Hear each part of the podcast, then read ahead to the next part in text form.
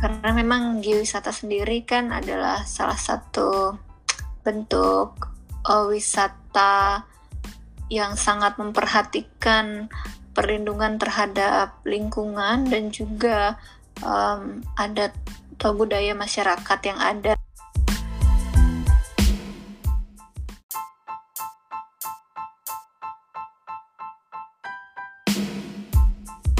Sebaiknya kalau kita ingin mengunjungi suatu destinasi itu kita perlu uh, belajar ya baca dulu lah, cari tahu dulu gimana uh, karakteristik atau um, adat budaya yang ada di lokasi tersebut. Mau jalan-jalan virtual keliling Indonesia sambil belajar tentang pariwisata berkelanjutan? Yuk kita dengerin podcast Talingkar Nusantara. Halo semuanya, di podcast kali ini masih bareng dengan aku Diana Nah, sekarang kita kedatangan narasumber yang gak kalah kece nih dari sebelumnya. So, welcome Kameli. Gimana kabarnya Kameli di Lombok? Halo, alhamdulillah sehat-sehat. Ini lagi di mana Kameli? Ini lagi di salah satu geosite-nya uh, di Geopark Rinjani Lombok, hmm, di Sembalun. Hawanya dingin nggak di sana? Kan katanya kalau di Sembalun tuh dataran tinggi gitu. Iya, dingin. Tapi lagi nggak terlalu dingin. Maksudnya ini bukan puncak dinginnya Sembalun sih.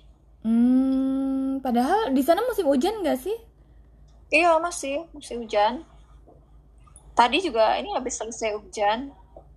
Tapi masih belum terlalu dingin ya? Uh -uh. Nggak seperti uh, Juli Agustus lah di puncak dinginnya. Oh, mulai Juli Agustus malahan puncaknya. Hmm. Oke, okay, ya. jadi kalau uh, yang belum kenal Kamel ini, jadi Kamel ini salah satu alumni dari beasiswa Short Term Awards yang Sustainable Tourism Development Program batch kelima by Australia Awards Scholarship. Dan saat ini Kameli menjabat sebagai sekretaris IAGI ya, Kameli? Iya. Ikatan Ahli IAGI, Geologi Indonesia. Iya, Ikatan Ahli Geologi Indonesia khusus chapter Nusa Tenggara Barat. Jadi ahlinya geotourism di Indonesia nih kayaknya. Gak berani sih kalau disebut ahli, cuman ya memang sudah sejak enam tahun terakhir uh, berkecimpung di geowisata. Berarti sekarang kesibukannya apa aja nih Kameli? Ada event-event kah tentang geotourism di sana? Kayaknya banyak juga kan dan kemarin abis ada event ngopi geopark juga ya?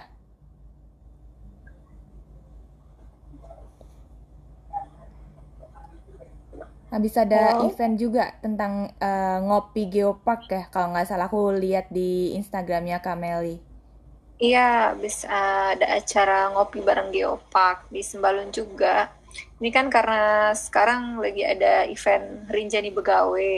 Hmm. Uh, Rinjani Begawe itu semacam uh, ya festival sih, festival Rinjani. Kan pas banget juga tanggal 1 April ini uh, hari pertama dibukanya uh, Gunung Rinjani, pendakian Gunung Rinjani setelah sekitar tiga bulan di hmm. diistirahatkan ditutup pendakian. Kemarin ditutupnya karena gitu. apa? Uh, musim hujan kah, cuaca oh. buruk. Biasanya suka ada badai, sekaligus untuk uh, apa recovery flora fauna sih flora yang ada di situ supaya nggak terus-terusan dibuka adalah kita tutup juga tiga bulan. Oh berarti dalam kurun waktu satu tahun itu emang Rinjani pasti ada waktu-waktu tertentu ditutup gitu ya? Iya biasanya sih Januari sampai Maret itu ditutup. Hmm oke okay, oke. Okay. Habis itu berarti sisanya sekitar 9 bulan itu 9 masih bulan. dibuka gitu? Iya dibuka. Oh oke. Okay. Nah kalau kita ngomongin tentang geotourism, mungkin kan teman-teman masih banyak juga yang belum terlalu paham sebenarnya itu geotourism itu uh, wisata yang seperti apa sih gitu. Mungkin Kameli bisa coba jelasin gitu. Oh iya.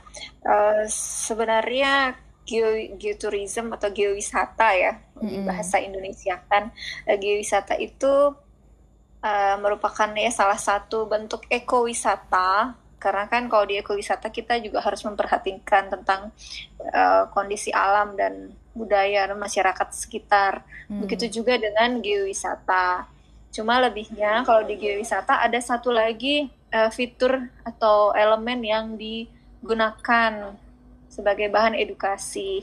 Jadi tidak hanya uh, alam atau flora fauna, kemudian um, adat budaya masyarakat, tapi juga unsur kebumiannya atau nilai-nilai uh, ilmiah kebumian, geologi yang ada di lokasi tersebut. Itu sih ada beberapa pendapat ini terkait dengan geowisata. Hmm. Kalau si Dowling ada ahlinya geotourism dari Australia itu menyebutkan kalau geowisata itu adalah eh, pariwisata yang berkelanjutan yang fokus utamanya merasakan uh, kayak merasakan atau mengal apa experience me, mendapatkan pengalaman mendapat kali ya? pengalaman ya, ya experience hmm. mendapat pengalaman uh, terkait itu fitur-fitur geologi yang ada di suatu lokasi biasanya kan fitur geologi tertentu juga pasti akan menghasilkan um, lingkungan atau alam tertentu juga dan hmm. ini akan berpengaruh juga ke budaya yang ada di situ. Oh oke. Okay. Gitu. Berarti sebenarnya setiap tempat itu pasti ada potensi uh, geowisatanya nggak sih? Atau hanya di lokasi-lokasi tertentu? Iya setiap daerah karena kan bahkan satu satu bumi ini kan punya cerita cerita bumi cerita geologi tersendiri kan masing-masing -hmm. daerah itu punya proses geologi yang berbeda antara satu lokasi dengan lainnya. Jadi masing-masing tempat tuh sangat hmm, mungkin untuk mengembangkan geowisata. Berarti sebenarnya cerita yang bisa kita dapatkan dari destinasi itu nggak cuman cerita dari masyarakat sekitar doang ya, tapi juga tentang alamnya juga gitu. Iya betul. Uh, kalau di geowisata kan hmm, kami kayak mengharapkan jadi wisatawan itu teredukasi secara lengkap lah atau komprehensif. Mm-hmm. Jadi wisatawan yang datang itu tahu dulu asal mula uh, kejadian atau asal mula cerita buminya. Si misalnya kalau saya kan memang tinggal di Lombok. Mm-hmm. Nah, jadi wisatawan yang datang ke Lombok atau ke Sembalun misalnya ini. Jadi mereka tahu oh Sembalun itu dulu ceritanya adalah sisa gunung api purba usianya sudah uh, 0,45 ya 450 ribu tahun yang lalu. Mm-hmm. Kemudian uh, jadi ini yang menyebabkan lahannya subur, lahan subur. Kemudian mineral-mineral tertentu yang dihasilkan oleh proses gunung api itu menyebabkan ada beberapa flora endemik yang juga akhirnya menyebabkan ada fauna endemik. Ya akhirnya juga nanti berpengaruh ke budaya atau kebudayaan yang berkembang di sini kan pasti uh, jadi budaya itu kan hasil interaksi antara manusia dengan alamnya. Nah, itu pasti berbeda antara di Sembalun dengan di uh, bagian Lombok saja bahkan Lombok bagian selatan yang yang misalnya uh, disusun oleh batuannya itu batu gamping gitu atau hmm. batu karang itu kan punya cerita adat yang berbeda. Karena kondisi alamnya memang berbeda Hmm, jadi berdasarkan dari kondisi alam setiap tempat itu berbeda, itu akan berpengaruh hmm. juga ke, ke budaya dan juga mungkin adat yeah. istiadat masyarakat di sekitar lokasi itu juga ya. Iya, termasuk ya flora faunanya. Hmm, Makanya di okay. berbagai tempat kan ada yang endemik kan, uh, ya uh, karena dipicu oleh emang cuman ada di daerah itu aja gitu hmm, makanannya. Gitu. Terus kalau misalkan di Lombok itu sendiri, lokasi-lokasi uh, geowisata yang paling terkenal itu sebenarnya di mana aja sih selain di Sembalun ya? Atau mungkin di Sembalun sendiri sebenarnya ada beberapa lokasi atau titik-titik gitu yang berbeda? Hmm. Ya kalau di Lombok sendiri hmm, kami sudah pernah petakan lah gitu ya. Tapi yang sekarang sudah uh, jadi geowisata itu kan salah satu aktivitas juga yang ada di Geopark Nah, di Lombok ini ada Geopark Rinjani namanya. Itu wilayahnya setengah, setengahnya Pulau Lombok. Nah, di wilayah Geopark Rinjani ini sudah ada empat jalur geowisata. Jadi ada namanya uh, jejak Gunung Api Purba di pesisir barat Pulau Lombok. Hmm. Uh, kalau misalnya hmm. teman-teman sering atau pernah berkunjung ke Lombok dan ke pantai-pantai Senggigi gitu, hmm. nah itu adalah juga gunung api dulunya, gunung oh. api Purba. Uh, sudah satu dua juta tahun yang lalu itu punya jalur sendiri. Kemudian ada kita sebut jalur uh, jejak gunung api purba di Lembah Sembalun. Ini karena kan dia punya cerita gunung api sendiri juga. Hmm. Kemudian ada uh, gunung api termuda Rinjani. Jadi hmm. ada di hmm. komplek gunung api Rinjani itu ada beberapa uh, objek daya tarik yang juga punya cerita masing-masing, hmm. bahkan di satu komplek gunung api. Kemudian ada lanskap budaya Rinjani kami menyebutnya. Itu uh, sebagian besar sih terdiri dari air terjun air terjun. Tapi air terjunnya juga ini unik-unik antara satu dengan yang lain ceritanya juga beda-beda. Hmm. Itu. Nah, sedangkan di selatan Pulau Lombok, di uh, kalau selatan Pulau Lombok ini kan lokasi di mana uh, sebenarnya kita bisa melihat sejarah terbentuknya Pulau Lombok itu sendiri. Dulunya diawali dari uh, aktivitas gunung api bawah laut. Kemudian karena ada proses geologi, akhirnya pulau-pulau di selatan itu terangkat, terangkat jadi dataran cikal bakal Lombok. Nah itu juga ceritanya beda lagi. Kemudian ada uh, ya banyak proses geologi sampai akhirnya ada potensi uh, mineral ekonomis di sana. Itu juga ada sekitar ada tiga jalur kalau di bagian selatan itu Berarti, baru di Lombok iya Pak, ternyata pantai-pantai terus kayak air terjun dan beberapa lokasi yang ada di destin di destinasi wisata itu merupakan uh, salah satu apa ya lokasi hasil yang terbentuk uh, dari hasil proses geologi juga ya iya betul oh, jadi kalau kalau kak Diana uh, per, apa pasti sering lah ya berkunjung ke bagian selatan Lombok kan hmm. ada Kek Mandalika di sana. Yeah. Yeah. Nah, di situ tuh ada uh, Tanjung An, masih mm -hmm. banyak lah yang tahu Tanjung An. Nah, itu sebenarnya malah uh, salah satu uh, duh, apa ya? Bukan bangkai. Hmm, sisa lah. Mm. sisa oh ya bangkainya gunung api, gunung api bawah oh. laut yang uh, apa ya? hampir ter, tersingkapnya naiknya ke permukaan itu ya hampir lengkap lah kita bisa mm -hmm. melihat tuh ada ada kelihatan banget sisa gunung apinya di situ. Mm -hmm. hmm, kemudian usianya ya sekitar 20 jutaan tahun lah yang lalu. Uh. Itu itu berbeda juga ceritanya dengan ada pantai Pink mungkin kakak Diana yeah, juga. Uh, ya, pantai Pink itu di Lombok Ha-ha, itu beda lagi karena dia batuannya kan batu karang tuh. Ya itu bukti telak lah kalau memang Lombok ini dulu ya, adanya di bawah laut, kemudian hmm. karena proses geologi akhirnya terangkat ke permukaan. Hmm. Tapi kayak gitu tuh seiring dengan berjalannya waktu nanti, itu sebenarnya apakah ada kemungkinan masih bisa berubah bentuk atau mungkin ada kayak proses-proses yang bisa ber jalan atau berlaku lagi gitu di sekitar lokasi tersebut? Iya mungkin karena kan proses geologi ini terus berlanjut. Mm-hmm. Jadi walaupun si misalnya gunung apinya itu sudah mati gitu kayak di Sembalun gini, ternyata proses geologi itu tidak berhenti karena kan nah, kan masih ada iya. proses erosi, pelapukan, penghancuran. Uh, makanya kita, di sini lahannya subur gitu kan. Itu mm. lahan subur itu kan dari hasil uh, pelapukan, erosi, batuan-batuan yang ada di sekelilingnya. Gitu. Jadi dia akan merubah uh, apa ya, merubah bentuk hmm. lanskap yang ada di sini.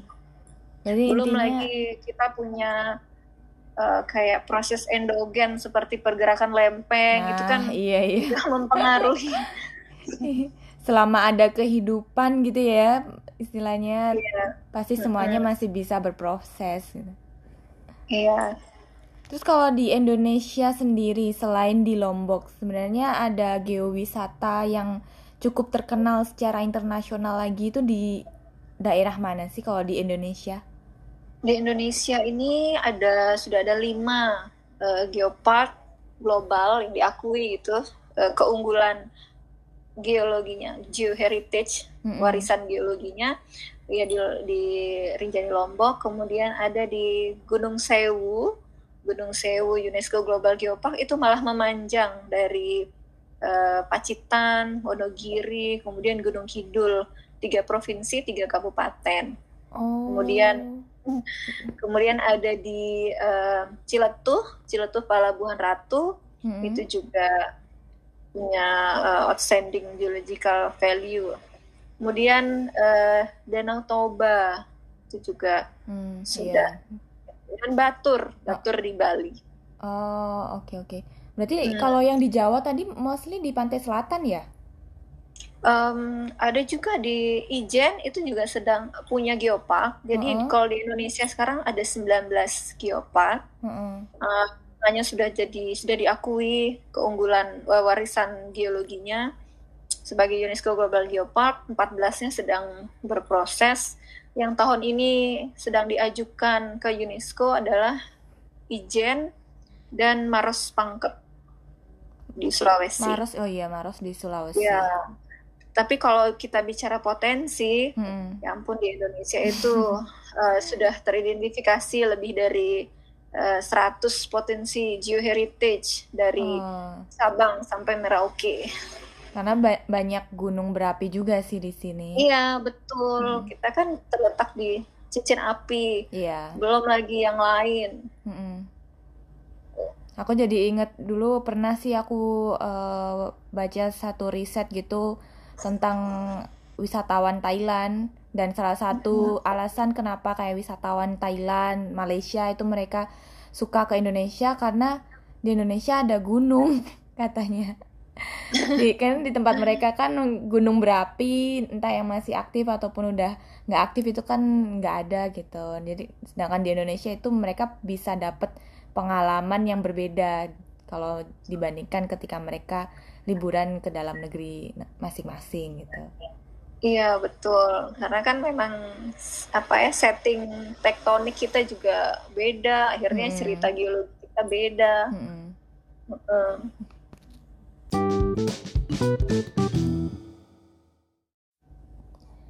Nah, kalau kita ngomongin tentang event-event geotourism, aku sering banget ngeliat tentang event yang diadain sama Yagi atau mungkin beberapa komunitas uh, geotourism yang ada di Lombok. Mungkin uh, Kameli bisa ceritain juga nih, ada event apa aja sih, baik nasional maupun internasional yang terkait geotourism di Indonesia? Um, kalau di Indonesia itu uh, ada ada festival biasanya sih setiap geopark itu punya festival masing-masing kan. Mm-hmm. Nah di festival masing-masing itu juga mengangkat geowisata. Kalau di Lombok sendiri uh, tahun lalu kami sempat ngadain ya karena pandemi jadi ada uh, virtual event Geotourism Festival. Hmm, itu juga disupportnya alhamdulillah banget oleh Kemen Parekraf di tengah-tengah pandemi. Nah, kemudian sebelumnya kami juga pernah ngadain uh, Six APGN Asia Pacific Geoparks Network Symposium yang di dalamnya itu kan uh, selain konferensi tukar menukar informasi tentang kondisi di masing-masing geopark seluruh wilayah Asia Pasifik. Ada juga field trip geowisatanya ke beberapa jalur gitu di di Lombok. Kemudian uh, sering juga ada pelatihan sertifikasi geowisata itu bisa ya pesertanya dari nasional sih nasional kalau internasional uh, kami sering kayak geowisata virtual dengan beberapa mitra-mitra yang sudah punya MOU dengan kalau direnjanikan Geopark Rinjani Lombok. Gitu sih. Karena ini kan dia kalau geowisata itu sudah minat khusus dan emang ya punya spesialisasi di penguatan uh, informasi kebumiannya kan. Jadi mm. mungkin di Indonesia sendiri belum begitu tenar lah geowisata ini.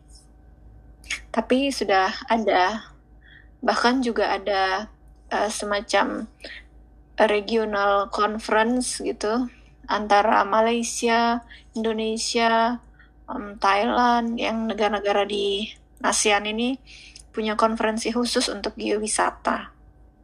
Hmm, berarti kalau untuk yang tahun lalu itu sebagian besar dari event-event di apa ya dipindah atau diubah pelaksanaannya menjadi virtual gitu ya? Iya, karena pandemi. Oh, jadi okay. virtual. Terus kalau misalkan yang simposium itu juga virtual? Enggak, kalau yang simposium itu live. Itu kan di tahun 2019 oh, sebelum pandemi lah. Tahun lalu berarti nah, nggak ada ya? Tahun lalu nggak ada. Harusnya tahun lalu itu diadakan di Jeju. Mm -hmm. Uh, untuk seluruh geopark di dunia malah global geopark cuman karena pandemi akhirnya ditunda ke tahun ini ya mudah-mudahan kalau tidak ada halangan bisa September kita ketemu dengan kayak pelaku-pelaku geowisata yang lain di seluruh dunia gitu. Hmm, kalau yang tahun ini rencananya diadain di mana? Uh, tahun ini di Jeju. Oh, masih karena, di Jeju. Uh, karena kan tahun lalu nggak bisa dilaksanain karena pandemi oh. akhirnya ditunda ke tahun ini. Sebenarnya kalau kondisi normal tahun lalu itu di Jeju, hmm. tahun ini kita ada di Satun, Thailand. Hmm, oke okay, oke. Okay. Hmm. Terus kalau misalkan kerjasama terkait dengan uh, virtual tour tentang geowisata yang ada di Indonesia, kemarin kan kayaknya juga uh, Kameli dan tim punya kerjasama dengan beberapa sekolah ya yang ada di iya. luar negeri juga di Cina kalau nggak salah. Iya. Nah itu gimana uh, tuh iya. ngejelasin sama anak-anak tentang geowisata? kalau sama ya kemarin kan eh, anak-anak uh, kan um, bahasanya sih yang kita pakai bahasa sederhana. Hmm. Jadi kalau wisata ini kan kita lihat dulu pasarnya siapa. Yeah. Kalau target uh, pesertanya itu anak-anak atau dewasa, uh, dia memang uh, apa kaum awam atau memang memang ahli-ahli geologi itu kan bahasa yang digunakan berbeda. Hmm. Nah, kalau untuk yang uh, wisatawan umum, yang mulai dari anak-anak sampai yang dewasa, Uh, kami ada di geowisata itu ada teknik-teknik kepemanduan geowisatanya hmm. dan memang bukan bukan ahli geologi yang menjadi pemandunya. Biasanya sih ya memang kami melatih uh, pemandu-pemandu lokal, hmm. pemandu wisata uh, ya tour guide pada umumnya cuman di, diberikan muatan geowisata itu gitu ke geologian. Mm-hmm. Jadi ya kalau mereka kan lebih ahli lah memang menyampaikan hal-hal yang berbau-bau ilmiah ke bahasa mm-hmm. yang lebih sederhana. Itu juga uh, apa waktu proses penyiapan materinya hmm, banyak melalui berbagai apa ya kayak pertemuan-pertemuan atau workshop-workshop sih untuk menghasilkan satu storyline gitu misalnya yang harus yang bisa disampaikan ke pengunjung itu tanpa um, dengan bahasa yang sederhana tapi tanpa hmm. mengubah makna keilmiahan atau keilmuan dari proses geologi itu. Hmm. Jadi tetap ada persiapannya juga ya sebelum yeah, menyampaikan uh, ke audiens. Betul, karena ini kan dia uh, khusus, jadi iya, persiapannya banyak. Interest. Iya uh -uh. sih. Terus kalau pengalaman yang kemarin dari anak-anak itu responnya kayak gimana? Responnya senang banget, uh, bagus lah karena kan ini bahkan bukan cuma anak-anak, gurunya juga orang tuanya itu juga uh, tertarik ya suka lah karena mereka punya pengalaman baru kan. Mm-hmm. oh dapat cerita lengkap gitu, oh begini cerita uh, kebumiannya, makanya jadi di bisa benang merahnya itu jadi ke, ketemu gitu hmm. karena proses geologinya begini akhirnya alamnya begini akhirnya budayanya begini akhirnya sekarang kondisi kita begini hmm. Hmm, malah minta sering-sering. yang diceritain kemarin khusus yang uh, geowisata di Lombok aja atau di Indonesia atau bahkan mungkin secara general internasional?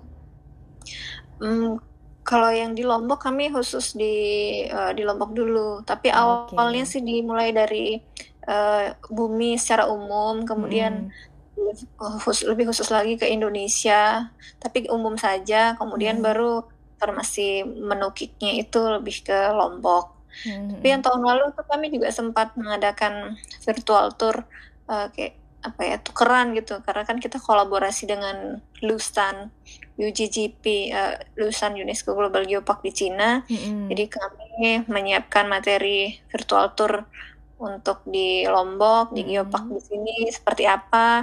Nah, mereka juga um, membawa kami bergeowisata di negaranya, di geoparknya.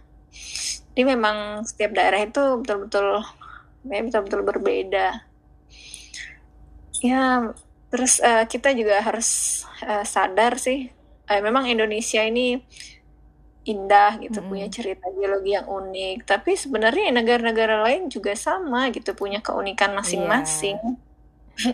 pasti masing-masing punya karakteristik gitu. Uh -uh, betul. Terus tantangan-tantangan yang dihadapi selama um, menyelenggarakan virtual tool virtual event kayak gitu apa aja sih karena kan kasarnya ya kemarin itu baru pertama kali juga ya mungkin atau sebelumnya udah pernah ngadain virtual tour? Uh, kalau untuk yang festival yang besar itu ya baru pertama kali baru kemarin. Pertama. Uh -uh. Bahkan uh, bahkan di NTB sendiri kan belum pernah gitu. Iya. Jadi belum ada kiblatnya. Itu sih tantangan hmm. pertamanya. Uh, karena ini kan ya kita menghadapi pandemi juga baru, terus baru belajar juga virtual event Hmm, kemudian kalau di Indonesia uh, tantangannya ternyata satu itu di platform hmm. karena platform yang asli di Indonesia kan yang buatan dalam negeri itu juga sangat Masih sangat terbatas. terbatas. Iya sih. Uh, hmm.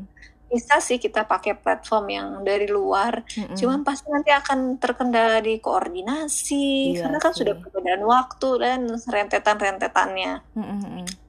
Uh, kemudian juga uh, ternyata pemahaman atau penguasaan uh, event virtual itu yang juga belum banyak dikuasai orang kan. Mm-hmm. Jadi kemarin tantangan saya juga bagaimana mentransfer uh, ilmu dengan cepat ke tim dan itu juga tidak mudah. Ya bayangkan orang yang awalnya nggak uh, pernah virtual tiba-tiba sudah virtual. Yeah itu baru di tim teknis belum lagi uh, apa terkendala juga uh, bukan ya bukan kendala sih tantangan ya hmm. di pemandu pemandunya pemandu pemandu itu kan biasanya langsung menghadapi face to face iya, sama penonton. Dan tiba-tiba tiba-tiba aduh mana ini? Ada ada perasaan begitu ada kaku-kaku di awal. Ini benar nggak yang diomongin yeah. yang didengar sama orang? Gitu. Itu tantangannya. Kemudian dari ini juga bahkan lokasi-lokasi penyelenggaraan event karena kan kita uh, butuh stabilitas internet yang sangat tinggi lah mm -hmm. nah itu juga banyak yang belum sadar oh ternyata kebutuhan kita sestabil itu jadi misalnya dari pihak ya tempat tempat yang kita sewa gitu hmm. uh, belum paham juga kan karena mereka biasanya event-event kan offline tiba-tiba online. Itu sih karena semua pada baru. Jadi ya. Jadi memang faktor ini ya infrastruktur faktor iya. dari kebiasaan kita dalam ya, menggunakan uh, teknologi. Itu juga semuanya itu perlu proses adaptasi yang ya. memang harus cepat sih tahun kemarin. Uh, betul. Gitu. Bahkan si platformnya sendiri kan, hmm. uh, jadi kita itu dengan si pihak platform itu berkembang bersama jadinya. Iya. uh, bekerja sama dengan kami, akhirnya mereka tahu kekurangan-kekurangannya, Uh, kemudian uh, kali kedua di akhir tahun kami juga pakai platform yang sama. Nah itu juga sudah ada perubahan-perubahan dari masukan-masukan yang sebelumnya. Hmm. Ada lagi masukan-masukan. Ya mudah-mudahan yang uh, tahun ini juga sudah semakin berkembang berkembang. Hmm. Bisa bersaing dengan platform-platform dari luar. Iya. Kayaknya sih kalau di dalam negeri udah mungkin udah mulai kali ya uh, muncul beberapa yang bisa menyediakan platform untuk event of apa online atau online virtual uh, atau virtual yeah. event. Uh -uh, karena ya jadi mau nggak mau, mau, uh, mau nggak mau gitu karena soalnya kita juga nggak tahu kan kondisi seperti ini tuh bakal berlangsung sampai kapan gitu meskipun nanti sudah sangat mereda tapi belum tentu juga semuanya bakal kembali ke awal 100% Iya. Gitu. Iya, betul. Bahkan prediksi dari ahli-ahli event uh, dari Australian Marketing Institute itu kan juga menyebutkan oh, ini nanti di masa depan event-event akan lebih ke hybrid karena hybrid mm -hmm. event. Mm -hmm. Iya. Jadi pasti platform itu akan terus berkembang dan terus dipakai. Mm -hmm. Kemarin uh, Kameli sempat ini nggak sih nonton Idea Fest, ikutan Idea Fest yang diadain hmm. sama Samara Live. Di situ tuh dia bagus juga sih. Kalau nggak salah ya dia itu pakai uh, video mapping atau desain studio dalam negeri sih.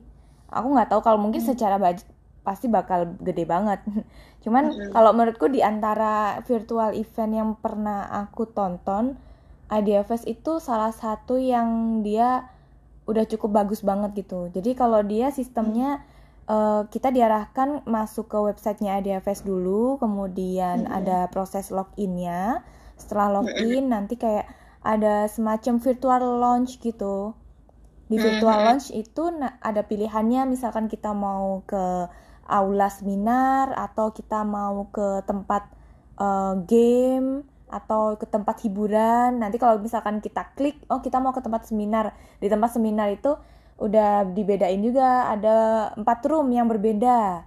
Dengan rincian masing masing-masing room itu topiknya ini gitu. Jadi kita bisa bebas hmm. mau masuk ke room mana aja. Dan ketika kita klik masuk nanti udah ada tuh uh, ya kayak sebenarnya kayak zoom gitu cuman desainnya ya lebih inilah lebih dikasih desain gitu.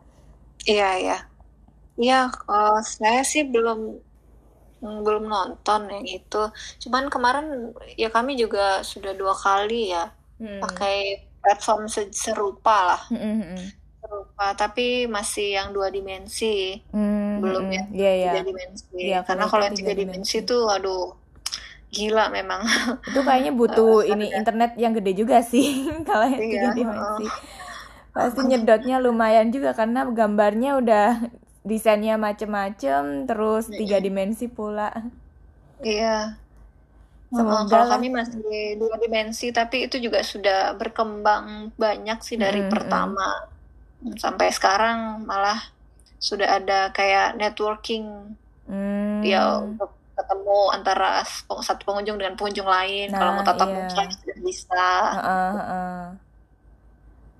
gitu semoga aja sih uh, dengan adanya proses adaptasi yang dilakukan sama pelaku industri yang ada di Indonesia itu nanti ke depannya bisa makin banyak juga yang bisa menyediakan jasa pembuatan virtual launch atau virtual mm -hmm. venue buat event-event online gitu ya karena seru juga yeah. kalau misalkan bisa ngadain hybrid nanti yang online bisa ke virtual venue-nya yang offline-nya bisa ke uh, venue fisik yang real gitu. Iya.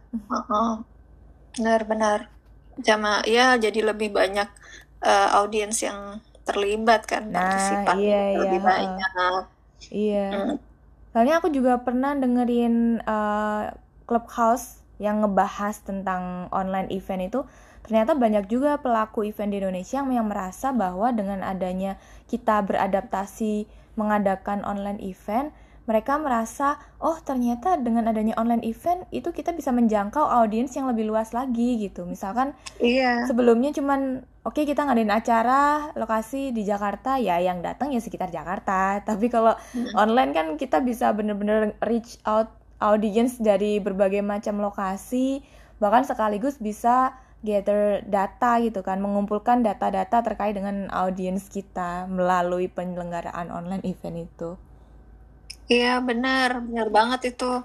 Uh, malah uh, saya di Geopark kan Geopark malah lebih bisa meluaskan jaringan hmm. itu dengan ini karena dengan online ya karena mau karena online hmm. jadi yang awalnya kan di ada di jaringan Asia Pasifik Geoparks Network itu uh -uh. Uh, kita kan jarang ya bisa ketemu. Kalau ketemu yeah. itu ya setahun dua kali atau setahun sekali. Uh -uh. Jadi sekarang jadi tiap bulan, tiap uh. bulan tuh pasti ada sesi konferensi uh, di APGN Asia Pasifik. Kemudian belum lagi yang nasional uh. juga.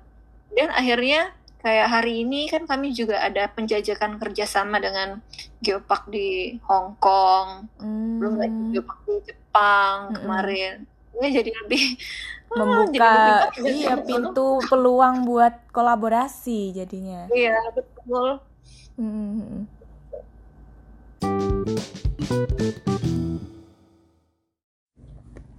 Aku pernah baca di uh, satu artikel yang menyebutkan bahwa geotourism is a form of a sustainable tourism with a primary focus on experiencing the Earth's geological.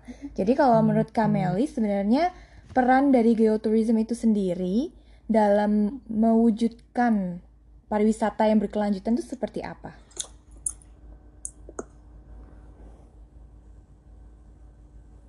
Um, jadi ya benar kalau saya sih setuju sekali itu dengan uh, pernyataan itu ya karena memang geowisata sendiri kan adalah salah satu bentuk uh, wisata yang sangat memperhatikan perlindungan terhadap lingkungan dan juga um, adat atau budaya masyarakat yang ada. Jadi kalau di geowisata itu uh, konsepnya pihak yang paling banyak mendapat manfaat itu adalah uh, masyarakat yang tinggal di daerah atau sekitar objek geowisata itu. Dan mereka juga akhirnya juga menjadi pihak yang paling getol sebagai um, pelindung dari eh, objek-objek warisan geologi atau warisan alam itu. Nah, uh, geowisata sendiri itu bisa berkontribusi terhadap uh, 8 dari 17 uh, Sustainable Development Goals yang sudah ditetapkan. Jadi mulai dari tanpa kemiskinan, pendidikan, kesetaraan gender, menjadikan pemukiman yang inklusif, aman, tangguh, dan berkelanjutan. Iya, berarti memang perannya gede banget ya, bahkan bisa berkontribusi 8 dari 17 Sustainable Development Goals. 17. Hmm. Itu udah setengahnya lah ya. Kalau 8 dari 17 itu. Oke, berarti iya. kalau menurut Kamel ini misalkan Iya, ada... malah kalau di Indonesia uh -uh. uh, di sini kan pernah ada komitmen mm -mm, uh, malah di Indonesia itu berani menyebutkan bahwa kontribusi geowisata itu bukan cuma di delapan ini tapi hmm. juga ada di kehidupan bawah laut, hmm. uh, kemudian air itu juga. Karena apa ya? kayak gunung contohnya gunung itu nggak cuman ada gunung yang di atas daratan tapi juga ada gunung yang di bawah laut kan sebenarnya makanya bisa dibilang kalau uh, geoturism itu berkontribusi pula dalam kehidup uh, terhadap kehidupan laut gitu atau underwater life. Terus uh, kalau menurut Kameli, misalkan nih ada teman-teman yang mau geowisata baik di Lombok ataupun di Indonesia sebenarnya apa sih yang perlu dipersiapkan gitu? Atau do and don'ts-nya ketika berwisata di lokasi-lokasi geotourism. Itu yang harus dilakukan apa aja dan yang nggak boleh dilakukan? Uh, yang jelas sih uh, sebelum feel daerah tersebut, kemudian um, ya mengikuti aturan-aturan lokal yang berlaku di. Jadi harus ini ya kayak tahu profil dari lokasi atau destinasi yang mau kita kunjungi kayak gitu ya dan juga gimana sih uh, kita bisa menjaga destinasi yang ada di sekitar ketika kita berkunjung ke lokasi geowisata di beberapa daerah. Nih. Mm -mm. Tadi ya. agak keputus karena uh, koneksi. Jadi kalau kita ingin berkunjung ke suatu ke suatu destinasi. Oke. Okay. Uh, eh, jadi eh, sebaiknya kalau kita ingin mengunjungi suatu destinasi itu kita perlu uh, eh, belajar ya baca dulu lah, cari tahu dulu gimana uh, karakteristik atau um, adat budaya yang ada di lokasi tersebut. Kemudian ketika sampai di lokasi, ya kita juga harus mengikuti aturan-aturan uh, lokal atau lokal wisdom yang berlaku di daerah tersebut. Kemudian kita juga harus turut menjaga kebersihan, ya, tidak tidak tidak mengubah atau merusak sedikit pun bentuk lahan atau bentang alam yang ada di uh, suatu daerah yang kita kunjungi. Ya, kemudian kalau ada pengurus atau ya Darwis gitu ya yang biasa ngurus destinasi tertentu hmm, bisa juga kalau kita tidak merasa puas atau ada yang perlu dikembangkan ya bisa disampaikan secara eh, baik-baik lah dengan uh, komunitas lokal. Itu aja sih dan jangan lupa untuk um, turut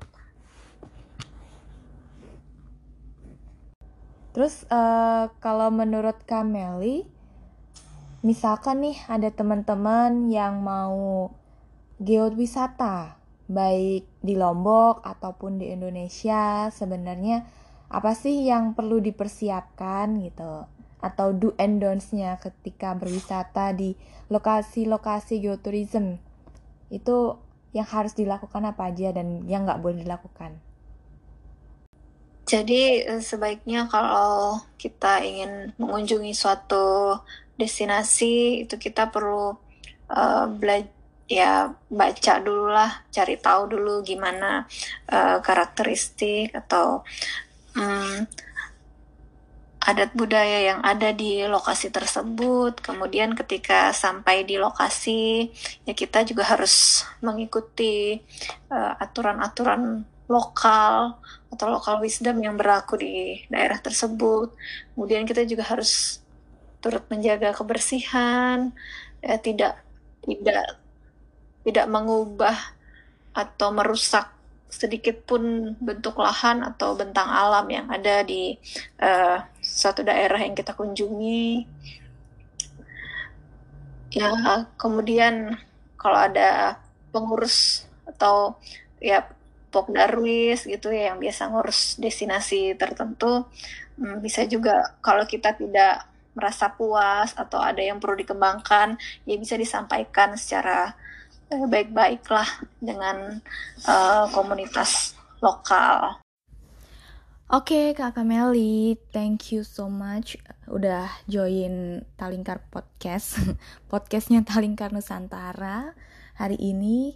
Seru banget sih kita bisa ngobrol tentang geotourism dan potensi geowisata di Lombok maupun di Indonesia dan gimana sih sebenarnya destinasi-destinasi uh, yang kita kunjungi itu ternyata punya ceritanya masing-masing dan mereka terus berproses selama ada kehidupan dan dari destinasi ataupun alam yang ada di sekitarnya ternyata itu juga punya pengaruh ke kebudayaan masyarakat di sekitar destinasi, ke adat istiadat. Dan itu keren banget sih. This is about the story of the destination. So, makasih banyak Kameli buat teman-teman uh, pendengar podcast Talingkar Nusantara. Terima kasih juga udah ngedengerin sharing kita pada hari ini. Sampai ketemu di podcast Talingkar selanjutnya. Oke. Okay.